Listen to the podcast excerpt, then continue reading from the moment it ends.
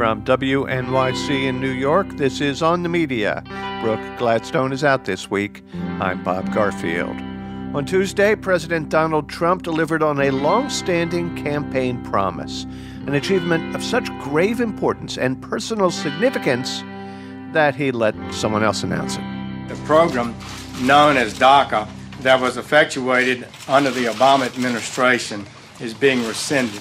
That was Attorney General Jeff Sessions breaking the news about the generally popular Deferred Action for Childhood Arrivals program, DACA, that for five years has offered temporary protection from deportation for undocumented immigrants brought here as children.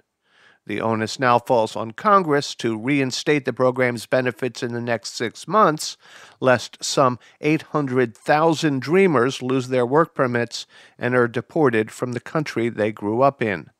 Slate writer and legal analyst Mark Joseph Stern has examined the administration's argument for killing DACA. Mark, welcome to the show. Thanks so much for having me on. This was from Attorney General Sessions' announcement on Tuesday. The effect of this unilateral executive amnesty, among other things, contributed to a surge of minors at the southern border that yielded terrible humanitarian consequences. It also denied jobs to hundreds of thousands of Americans by allowing those same illegal aliens to take those jobs. Let's start with the claim that DACA contributed to a surge of unaccompanied minors across the southern border. Not true? Not true at all. And we know this for a few reasons. The first is that there is a surge in unaccompanied minors coming to the southern border. But this surge actually began in 2008, and DACA was introduced in the summer of 2012. Now, there was an uptick in this surge more recently, but that uptick occurred in 2011, a year and a half before DACA was announced. And we know that this surge is largely attributable to a sharp increase in gang violence in certain Central American countries as well as a new willingness by drug cartels, especially those in Mexico, to target children. This really has nothing to do with DACA. And the second reason that we know that is because the policy's guidelines required that individuals who apply have already been in the country when DACA was announced and implemented. So it simply wouldn't make any sense for parents in Central America, as Sessions implied, to send their unaccompanied children to this country in order receive DACA because one glance at the guidelines would inform them that, in fact, their children aren't eligible. Session alleges that the consequence of DACA has been the loss of hundreds of thousands of jobs for Americans. He doesn't offer any evidence. Economists have failed to come up with any proof that immigrants, documented or undocumented, are taking jobs from Americans, like Sessions said. In fact, the data seems to suggest that Americans and immigrants are competing for different sets of jobs. But it's also important to note, as the New York Times did on Wednesday, that a huge proportion of DACA beneficiaries have actually entered fields where we need more employees employees, specifically hundreds of thousands of new workers in healthcare and education over the next five to 10 years. And we just don't have enough people competing for these jobs. All right, so that covers how Sessions misrepresented the facts. But there is also the nature of DACA itself. He calls it amnesty. It does not give individuals lawful permanent resident status. It doesn't give them green cards, and it doesn't put them even on a path to citizenship. What DACA does is take a certain fairly narrow group of individuals, people who were brought to this country unlawfully by their parents when they were children, and formally defers deportation for them all it does is say the government's not going to deport you unless it has a really good reason. And while you're here, you will have a work permit so you can enter the workforce and pay taxes. What is being said in, let's say, the right wing media ecosystem that is demonstrably untrue about DACA and its beneficiaries? First, the line that Sessions used, which is that it's caused a humanitarian crisis in the form of unaccompanied minors at the southern border, which we know not to be true. And second, that DACA beneficiaries do not deserve to be in this country because they're criminals. It turns out that the number of DACA beneficiaries who have committed crimes is extraordinarily low, much, much lower than with the general population, something like 0.3%. And a related lie that I've heard a lot on like Breitbart or that kind of corner of the internet is that DACA beneficiaries are criminals by definition because they're living in this country without documentation. That is also not true. Unlawful presence in America by itself is not a criminal offense. It is a civil offense, so you can be fined for living in this country without documentation, but it doesn't make you a criminal. It's a false talking point you know, apart from the darkest corners of right wing media, have these notions been accepted in reporting about immigration? You certainly see it in reporting from Fox News, and you also sometimes see it come into articles that try to frame this as a both sides issue. Just to give an example, Kansas Secretary of State Chris Kobach, a well known nativist, recently claimed on television that a lot of DACA beneficiaries are, quote, gang bangers. NBC published a report that said something like, uh, where some see dreamers, others see gang bangers. It's not true. They certainly don't join gangs at, at an equal rate to citizens. Um, they do not, by and large, have a gang problem. But when these figures of authority throw out lines like this, they tend to get picked up and deployed as sort of the other perspective to this issue. I think that's unfortunate because this is one case where you have one perspective that's fact based and one that's not. What about the left? Is there progressive rhetoric that also doesn't pass the uh, sniff test? Well, you know, I've noticed that a lot of progressives are defending DACA in terms that seem to depict the program as perhaps more wonderful than it really is. DACA was a stopgap measure, it was always meant to be temporary, and it is far from perfect.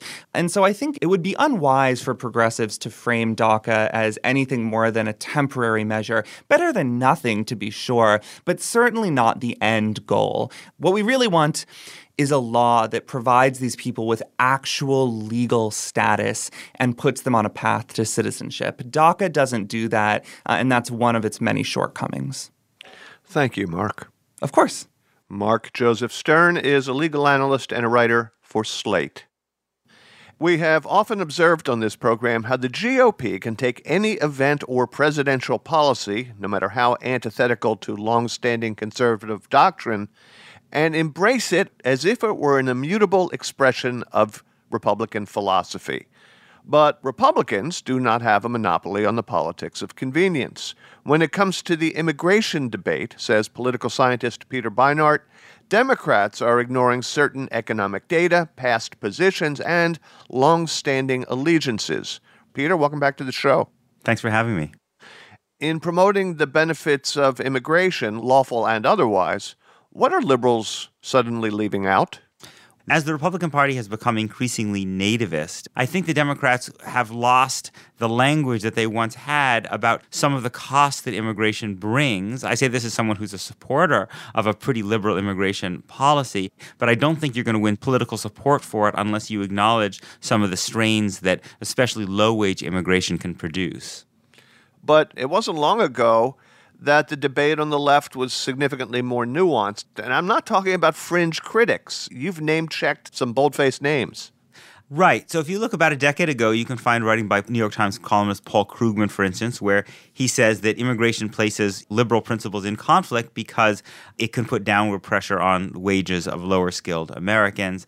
Barack Obama, in The Audacity of Hope, talks a bit about the legitimacy of some degree of cultural anxiety about bringing in people who don't speak English, for instance. Bernie Sanders, you know, as recently as the beginning of his presidential run, basically says that he's concerned that too much low skilled immigration will bring down wages. He says that the Koch brothers are the kinds of folks that want a lot of low skilled immigration and that it actually would hurt American workers. So there's been a pretty dramatic shift on the left towards a very pro immigration view. And I myself am sympathetic to a lot of that. But I think that what has been lost is some recognition of the political and economic and cultural challenges that immigration brings, especially to the kind of society that liberals want. You wrote in your piece that progressive commentators routinely claim that there's a near consensus among economists on immigration's benefits. Consensus, you say not necessarily. I think most economists would say that overall immigration benefits the U.S. economy. But there's a real debate about what the impact is on lower skilled workers. Whether jobs that low skilled immigrants do are the same jobs that native born Americans might do, or whether sometimes in subtle ways the jobs are actually different. There are very serious, well regarded economists on both sides of that question. But I think as it gets translated into the journalistic and political discussion by liberals, there's a tendency to downplay the views of those economists who do think there may be some costs to low skilled American workers of bringing in an immigrant population that has a lot of low skilled workers. So you're suggesting, look, we can have this debate, but don't pretend there aren't winners and losers. Now, we know there's stagnant wages, right? Do we know that it is immigration that is the significant force there? Too much supply in the labor pool, or is it other issues like the export of high wage manufacturing jobs abroad. I don't think many economists would say that immigration is the major factor in that. There are a whole series of other factors that have to do with changes in the economy that probably play a larger role. But I think the point that you made is really the critical point, which is that immigration creates winners and losers. Instead of sometimes, I think, ending up in the situation where Democrats and liberals don't talk about the losers and therefore seem kind of blind to the anxieties that other Americans feel or kind of dismissive of them what the Trump campaign has exposed is that there's more anxiety about immigration than perhaps liberals had recognized. And while I think it's absolutely fair to characterize some of that as ugly and racist, just calling it ugly and racist isn't enough as a political response one of the challenges that liberals have to face is there's good data from, for instance, the Harvard political scientist Robert Putnam that as societies become more diverse, more religiously, more racially, more ethnically diverse, it becomes harder to maintain the social solidarity that you need to redistribute wealth to deal with economic inequality. There's a reason that very homogenous societies like the Scandinavian societies have traditionally had the biggest welfare states. Diversity is absolutely a good, which is helping America tremendously. But asking people to redistribute wealth to people who are not like them is always a very, very significant challenge. And I think liberals have to be more open about talking about the tension between these desires that we have. Uh, it's hard to thread the needle, though, politically. You were talking about Bernie Sanders' assertion that an influx of low wage immigrants is just what the Koch brothers are trying to achieve. He got slapped down for that and ended up having his own views evolve on the subject. They seem right. to be damned if they do, damned if they don't. One of the questions that I think the Trump administration has really put front and center in American politics is the question of the obligations that we have to our fellow Americans versus our obligations to people in other parts of the world. And Trump and Bannon have made a very, very, very hard distinction that essentially we have almost no obligations to anyone outside of America's shores. I think that's totally wrong. I think America has really strong moral obligations. But we also have to recognize, and this is what Sanders was acknowledging, and I think people like him should be able to continue to acknowledge this, that sometimes our moral obligations to vulnerable and poor outside of America's borders can come into conflict with our obligation to the vulnerable and poor inside America's borders. It seems to me at the heart of this may be yet another more structural, more fundamental conflict, and that is between the age old American ethic of the melting pot, assimilation, and immigrants becoming integral to aspects of American society and culture versus multiculturalism, which focuses on cultural differences and unique qualities often to the exclusion of the melting pot. Is that conflict at play here? Yeah, I think in some ways it is. America would be a much less interesting, much less creative place if people had to kind of give up the culture that they brought to this country. It wouldn't be America at all. But I also think that politically, Americans know that the Democratic Party celebrates diversity. What the American public doesn't always know enough, and Democrats need to remind uh, Americans sometimes, is that the Democratic Party also celebrates unity, that they also believe in an Americanness that brings us all together despite our cultural differences. I think there's a reason that Barack Obama's statement in the 2004 Democratic Convention is one of the best remembered of his phrases. There is not a black America and a white America and Latino America and Asian America. There's the United States of America coming from a Democrat, that was an important statement in a time of so much division. If the Democrats do as you say and are more nuanced in the rhetoric about immigration, will they then not face the perception that they have been pushed to the right by Trump and Trumpism? That's possible, but when you lose an election, even an election like this where, you know, Hillary Clinton actually won more votes, you have to adapt. You know, it's, it's a matter of political survival. And that's what smart political parties do. They find a way of remaining true to their core moral principles, but find new language and new strategies for getting a political majority. You know, we've had a pretty high rate of immigration now in the United States since the 1960s, and it has really made America a very different country. I think a better country, but a very different country, and it's coincided with growing economic inequality, which has produced a kind of backlash and resentment that Democrats can call racist. Some of it is racist, but politically, they have to find answers for it acknowledging some of the strains rather than trying to pretend they don't exist, and finding a set of policies and a message which talks about how America can become stronger and more unified even as we become more diverse. Peter, thank you very much. My pleasure.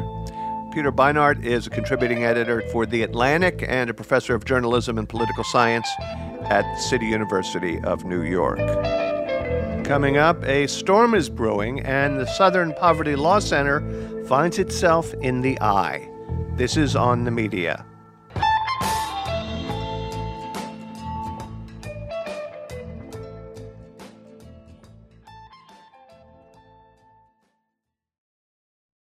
This episode is brought to you by Progressive Insurance. What if comparing car insurance rates was as easy as putting on your favorite podcast? With Progressive, it is. Just visit the Progressive website to quote with all the coverages you want. You'll see Progressive's direct rate. Then their tool will provide options from other companies so you can compare. All you need to do is choose the rate and coverage you like. Quote today at progressive.com to join the over 28 million drivers who trust Progressive. Progressive Casualty Insurance Company and Affiliates. Comparison rates not available in all states or situations. Prices vary based on how you buy. Listener supported. WNYC Studios. Hey, it's Latif from Radiolab. Our goal with each episode is to make you think, how did I live this long and not know that? Radiolab, adventures on the edge of what we think we know. Listen wherever you get podcasts. This is On the Media. I'm Bob Garfield. As a swath of the nation embraces nativism, sometimes with violence, the Southern Poverty Law Center has, as usual, been serving the media with statistics drawn from its intelligence gathering projects on the purveyors of hate. According to the Southern Poverty Law Center, at least 60 publicly funded Confederacy symbols have been removed or renamed since. According to the Southern Poverty Law Center, there are nearly 900 hate groups operating in the U.S. The Southern Poverty Law Center, which tracks hate groups, says that super PAC was started by the white supremacist American Freedom Party. Since the 70s, when it famously sued the sorry remnants of the KKK, furthering its decline, the nonprofit advocacy group has been synonymous with intolerance of intolerance. As such, it has been derided by the far right as a partisan smear operation. So it was no surprise this week to see the conservative Washington Free Beacon raise questions about SPLC's finances, including millions of dollars of assets parked offshore. This confirmed the narrative of the SPLC as a hustle, a money machine in the guise of a public interest group.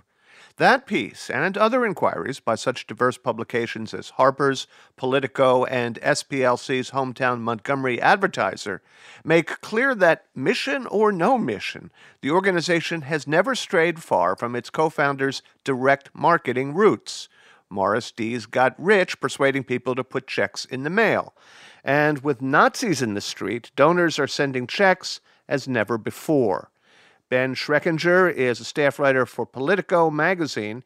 He says the charges sting not just the SPLC, but the news outlets that have long relied on it. If you are doing a story on hate groups, on white nationalists, on right wing militias, or right wing anti government extremist groups, they are the go to resource. Almost every newsroom in the country has used them. They were popping up in the New York Times and other places, most recently in the wake of Charlottesville.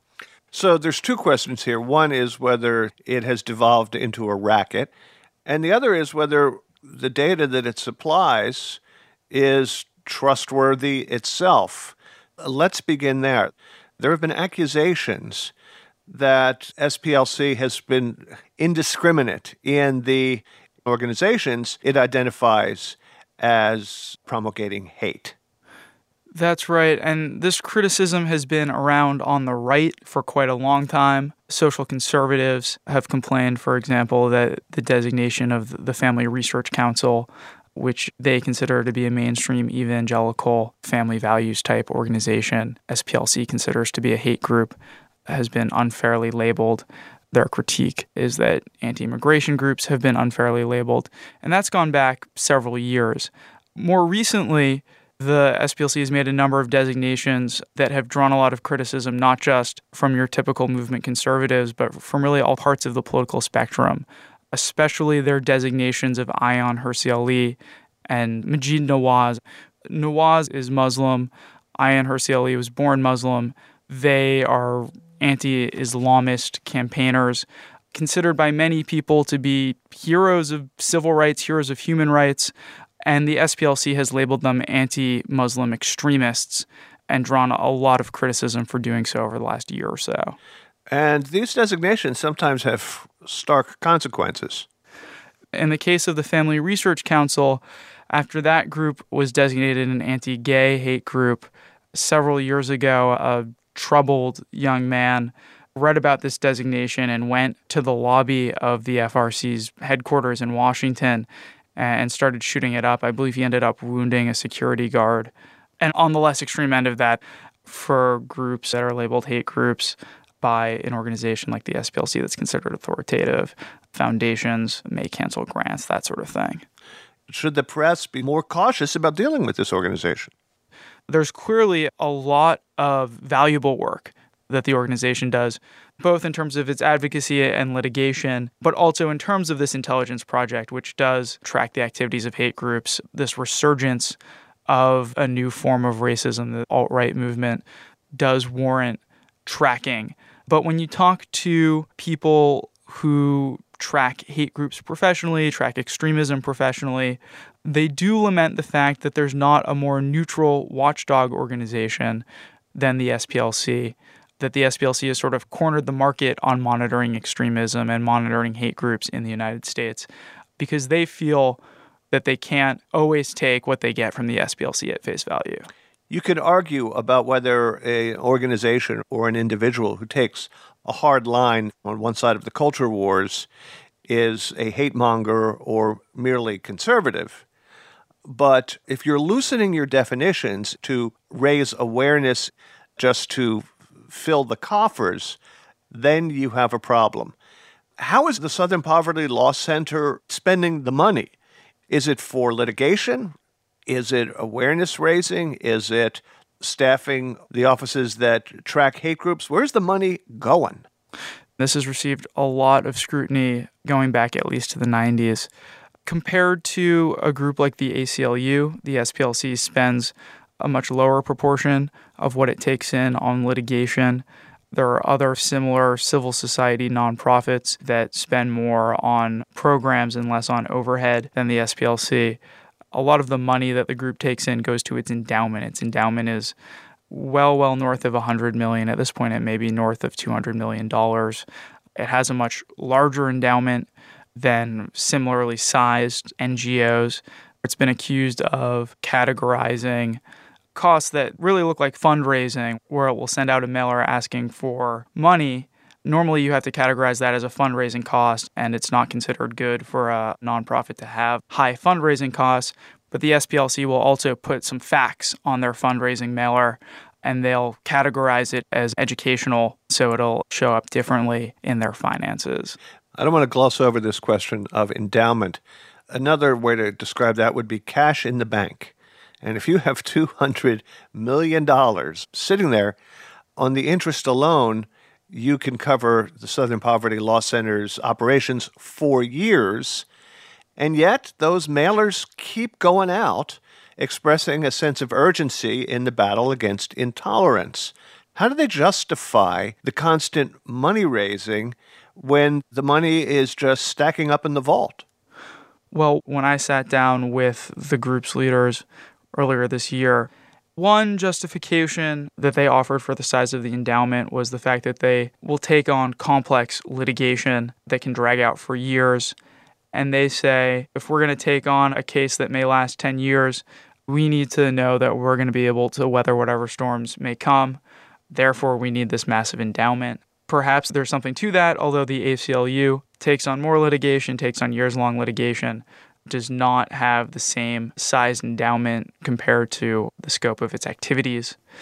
And they also have a new justification, which is that the presidency of Donald Trump, the rise of the alt right that rode Trump's coattails into relevance, makes them vital to the interests of our society. From your perspective, which is more troubling? The fact that in these highly polarized times, it's easy to dismiss them as just another partisan liberal interest group, or that they have maybe tens of millions of dollars squirreled away in offshore accounts in the Caribbean. Of those two, what's the more indicting? I think that the questions about their finances and fundraising probably should primarily be of concern to prospective donors. But from my perspective, as a journalist and as someone who's watching the political scene, it's the questions about their political motivation that are most relevant, that make it problematic to rely on them as a source and to wonder about the broader effect they may be having on the political discourse and the polarization we're seeing in the country. Ben, thank you very much. Sure thing. Thanks so much for having me. Ben Schreckinger is a staff writer for Politico magazine. Richard Cohen is the president of the Southern Poverty Law Center, who dismisses the criticism as partisan smoke with no underlying fire. Richard, welcome to the show. Thanks for having me, Bob.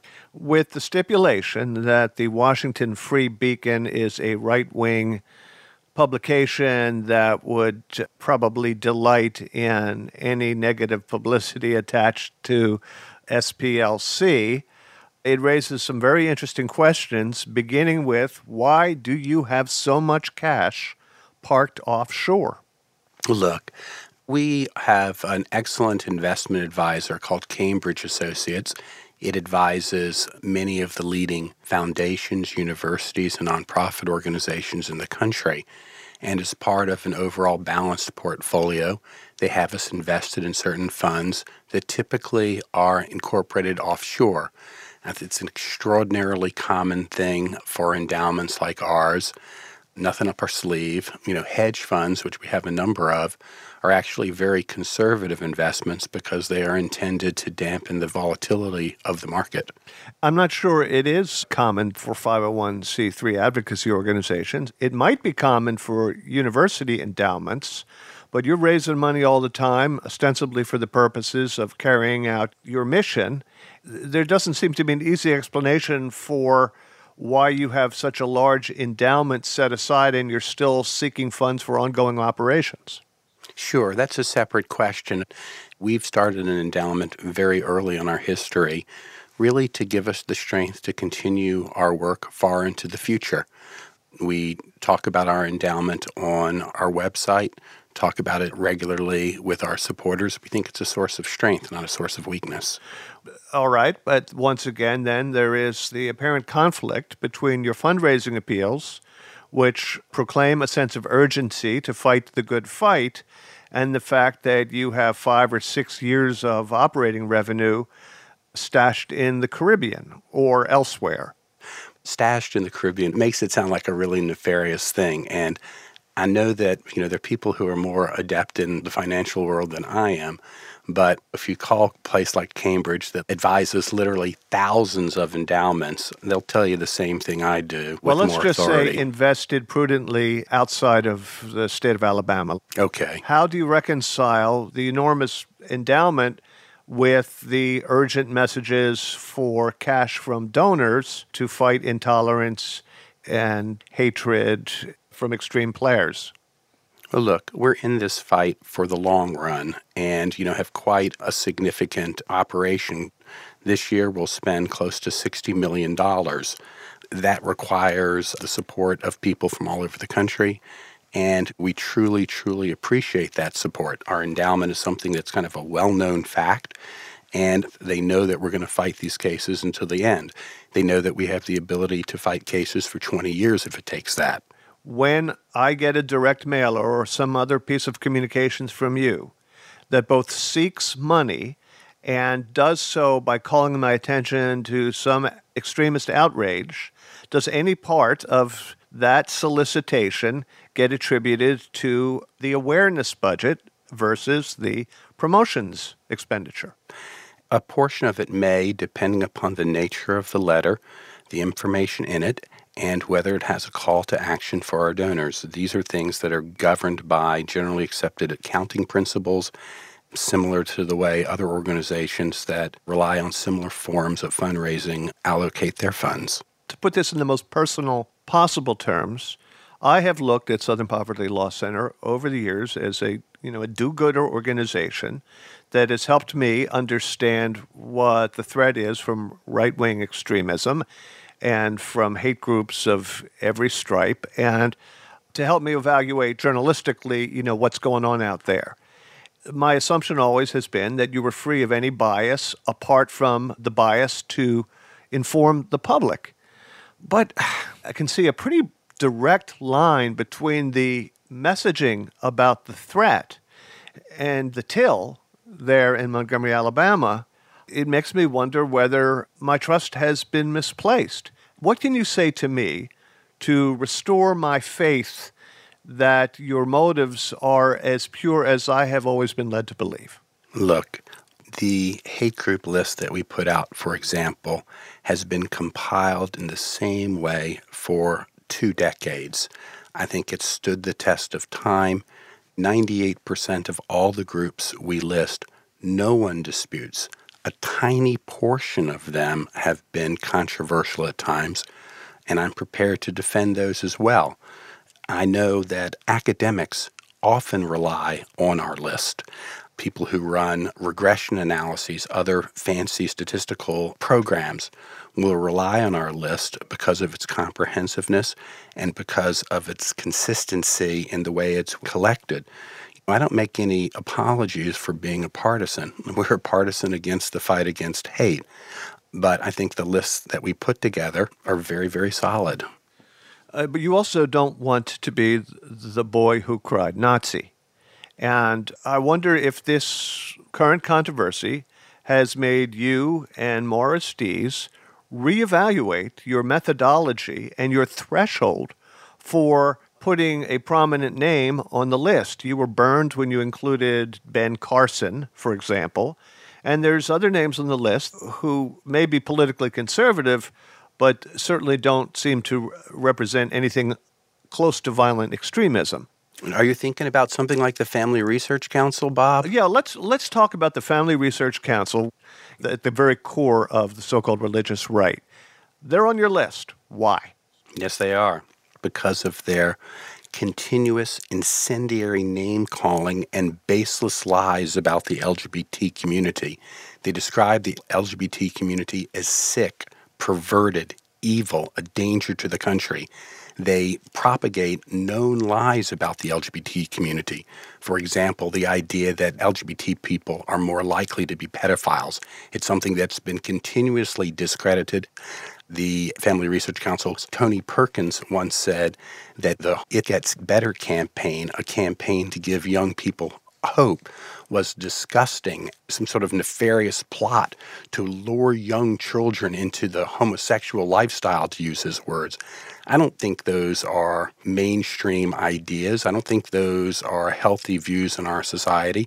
The LGBT community is the most likely to be victimized by hate crimes in our country calling them sick, diseased, perverted, and a danger to children and a danger to society, in my mind, may contribute to that atmosphere. So I think the FRC well deserves the hate group label, regardless of the mainstream support they might have in very, very, very conservative circles.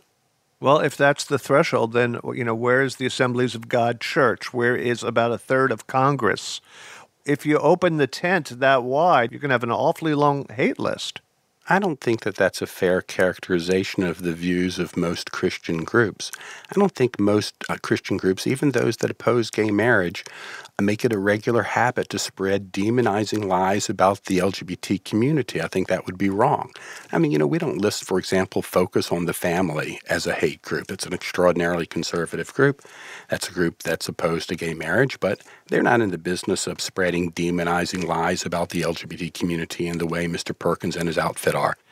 Do you not perceive that if Southern Poverty Law Center is viewed not as fighting the good fight, but as being opportunists exploiting our political miseries, that it kills the goose that lays the golden egg. I mean, even just as a PR matter, is this not something that you're thinking about right now? Well, I mean, it's the reason I'm on your show, so we can set the record straight. And you might have seen today there was a letter signed by kind of a rogues gallery of the radical right Tony Perkins, General Boykin, others attacking us because they want to silence our voice. They don't want us to call out their hate. Richard, thank you. Thank you. Richard Cohen is the president of the Southern Poverty Law Center. He spoke to us from Montgomery, Alabama. Coming up, why we have FEMA and why you shouldn't count on it. This is on the media.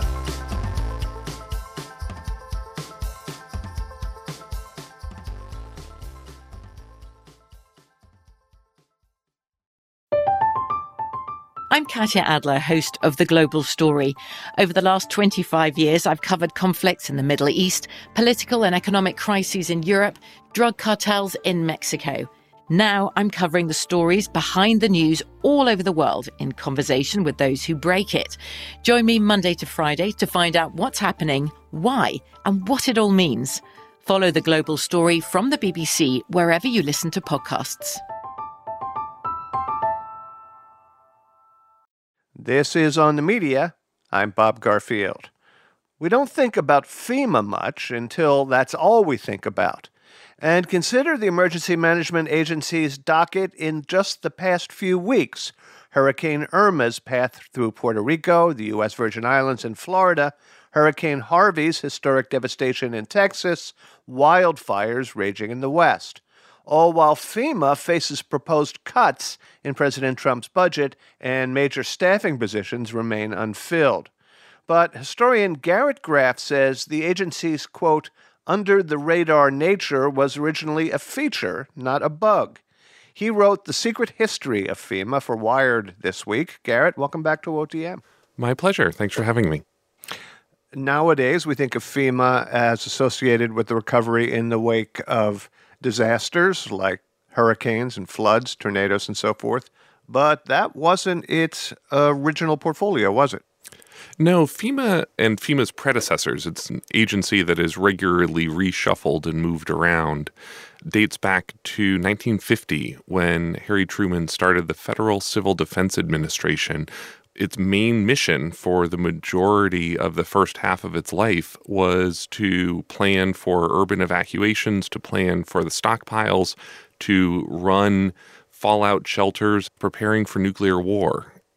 There was a uh, pretty famous video that was produced and then reproduced and reproduced in the the 60s, I guess, in the 70s. Can you tell me its history and what became of it? FEMA uh, and its predecessors, you know, devoted an incredible amount of time and energy over the years to educating the population. I mean, remember those Bert the Turtle duck and cover drills in elementary school. And you, and you, duck and cover. Be sure and remember what Bert the Turtle just did, friends, because every one of us must remember to do the same thing.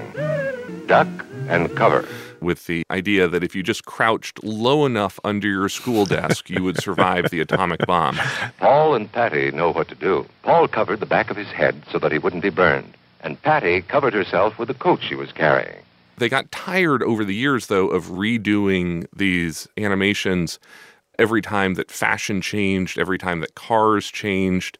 And so as FEMA began officially in 1979, they created a stick figure video that they intended to use for the remainder of however long the Cold War lasted to be aired in the event of a Soviet threat. Of course, attack could come by surprise, but more likely, there would be a time of growing international tension with all its signs and warnings, lasting days, perhaps even weeks giving you time for some preparations. FEMA's big effort in the 1980s was this series of plans known as the Crisis Relocation Plans. It was part of a secret effort known at the time as Project 908, 9 not 8 in military parlance, that would have planned for the evacuations of urban areas out into more rural parts of the country. So most of Connecticut would evacuate out to Vermont and New Hampshire. New York City would evacuate into upstate New York and into Pennsylvania.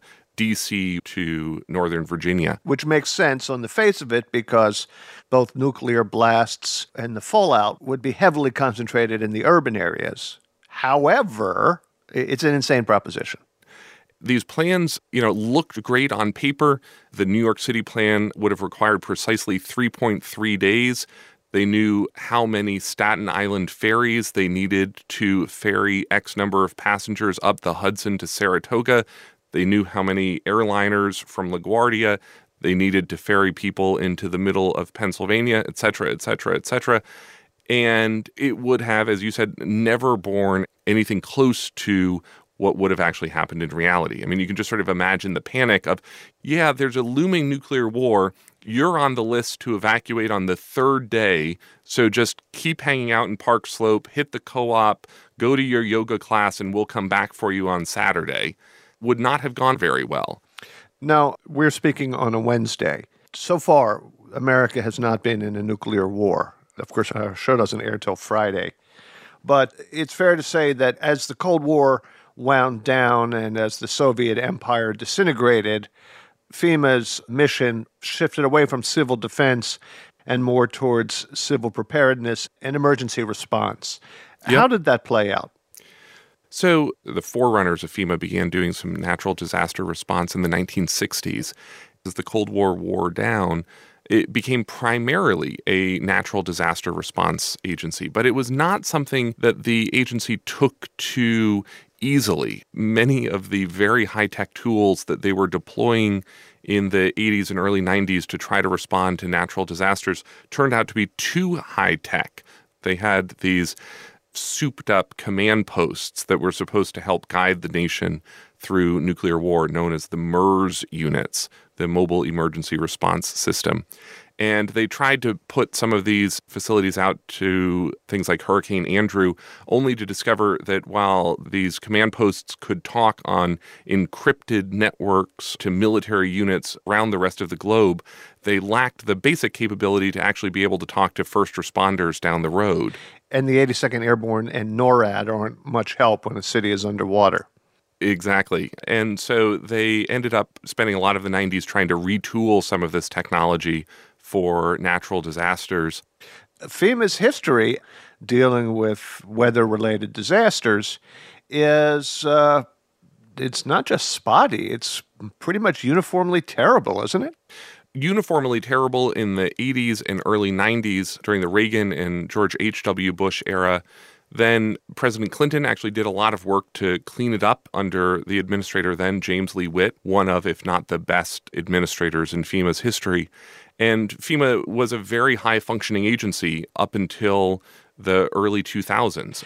This is after 9 11 when It- yes. FEMA was shuffled again into the Department of Homeland Security and lost its direct access to the Oval Office.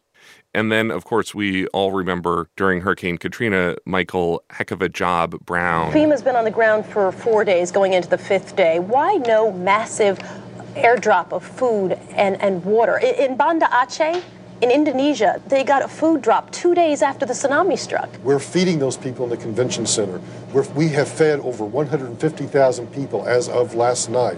But I guess the point is, as of last night, sir, I forgive me, I have to stop you.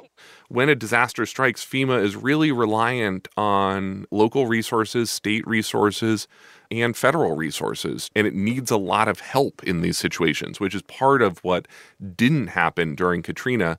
And so it's been, you know, a decade long rebuilding period for FEMA ever since. And so far, at least with Hurricane Harvey, they have won pretty high marks. But again, it's an agency that today is still struggling to get the respect and the leadership that it deserves. The two deputy administrators have been sitting on the sidelines through Hurricane Harvey because the Senate hasn't yet scheduled confirmation hearings for them. FEMA has a lot of supplies sitting around in stockpiles, but it doesn't have high water vehicles of its own to go into flooded areas. It doesn't have thousands of FEMA school buses to evacuate people. Contrary to some of the conspiracy theories online, there is no standing army for FEMA. Oh, yes, the FEMA camps exist. We've covered that ad nauseum here on the Common Sense Show, as many other sites have as well.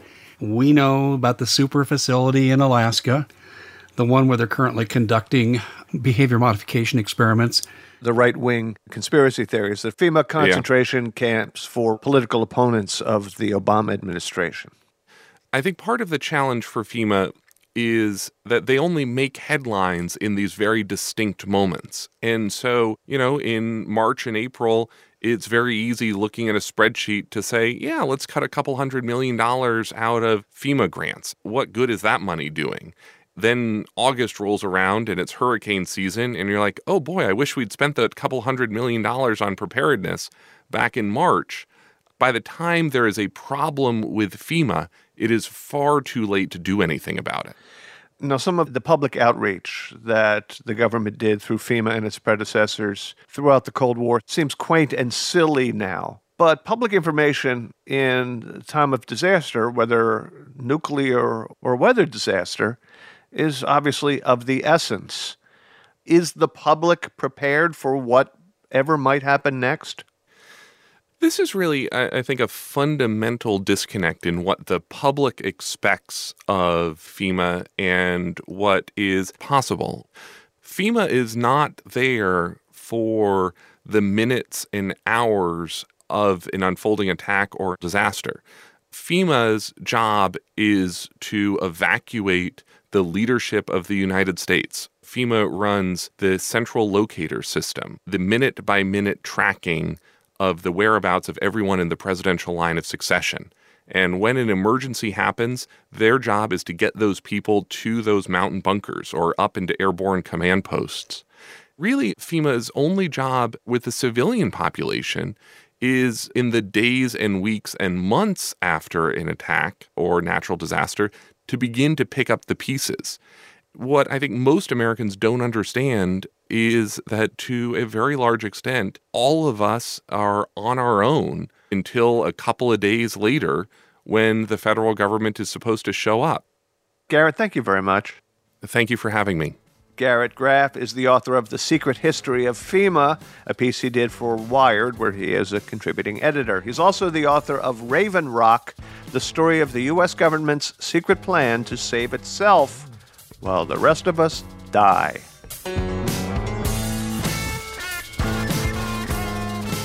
So, just as Texas began bailing out from the diluvian destruction of Hurricane Harvey, the historically furious Hurricane Irma tore through the Caribbean. The monster storm roared by Puerto Rico last night, knocking out power to more than a million people living there.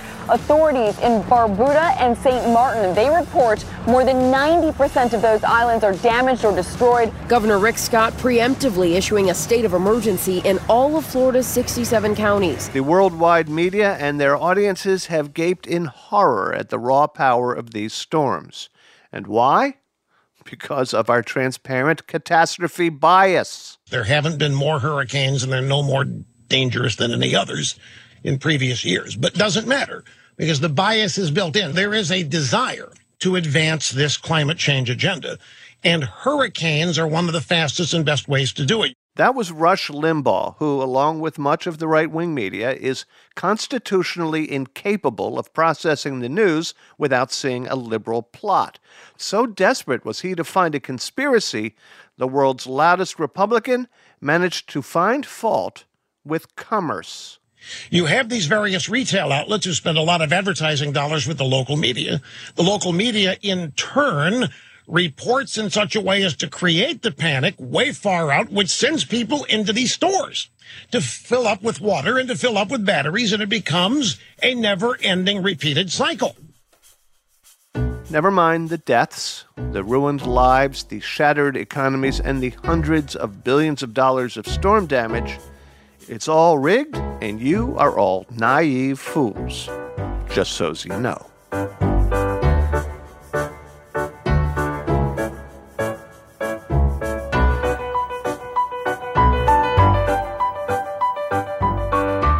That's it for this week's show on the media. is produced by Alana Casanova Burgess, Jesse Brenneman, Micah Loewinger, and Leah Feder.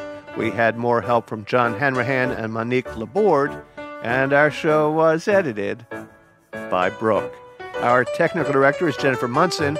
Our engineers this week were Terrence Bernardo and Sam Bair. Katya Rogers is our executive producer. Thank you also to Andy Lanset from WNYC Archives. On the Media is a production of WNYC Studios.